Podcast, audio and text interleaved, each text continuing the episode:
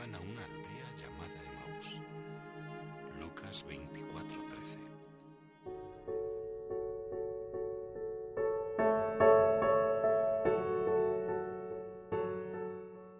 irse a Emaús y salirse del cenáculo, dejar la comunidad, en definitiva dejar la iglesia, es estar harto ya de oír lamentos sobre la cruz y marcharse, bajar a buscar consuelos. Aquí sí que no es bajar a humillarse, sino bajarse a las criaturas humanas, a buscar consuelos. Salirse de Jerusalén, del lugar donde han sufrido, e irse a buscar consuelos.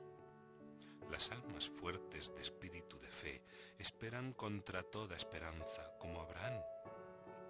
Las almas flojas tienen poca paciencia porque no viven de pura fe y se precipitan esto nos ha pasado un montón de veces.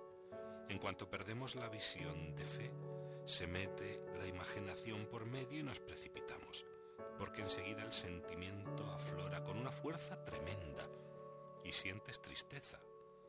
Recordemos a San Ignacio diciéndonos que así, como en la consolación nos guía y aconseja más bien el Espíritu, así en la desolación el malo que trae consigo oscuridad del ánima movimiento, desconfianza, sin esperanza, sin amor, hallándose el alma perezosa, tibia, triste y como separada de su Creador y Señor. Cuando estamos en esta situación, no podemos acertar, nos precipitamos. Están en desolación, no fiados en la palabra de Jesús. Se han salido de la comunidad y ahora se desalientan mutuamente critican, murmuran, tiene por locos a otros, exagerados o imbéciles. ¿Está uno en desolación? Pues tiene que llevar a todos a la desolación. Además, el desolado vive tan solo de y para la desolación. Cuando vivimos de fe no vivimos tan intensamente. No tratamos de convencer a los otros, pero el desolado vive de tal manera que arrastra a todos busca acompañar a quien pueda acoger su desahogo, revuelve la herida, o se reconcentra en sí o no encuentra la paz, que es todavía peor. Pero el Señor está cerca de los atribulados, y sobre todo si sufren a causa de Él. Aunque sufran por sus pasiones desordenadas, los ama. Jesús se acerca pero no le conocen porque no descubren que en la tribulación está encubierto que es Él. En nuestras desolaciones, vayamos al sagrario, donde se acaba por recibir la luz, la verdad, la abundancia de su misericordia.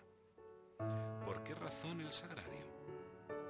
Santo Tomás dice, la vida divina nos llega por la humanidad de Jesús como instrumento de su se nos dará más pródigamente en el sacramento que contiene el instrumento mismo. Tal es el sacramento de la Eucaristía. Esto hicieron los de Emaús. Volvieron para quedarse. ¿Cómo se pueden transformar las almas si Jesús nos da un toque? Resucita nuestra fe caída, se mete en nuestras vidas, se pone en el camino.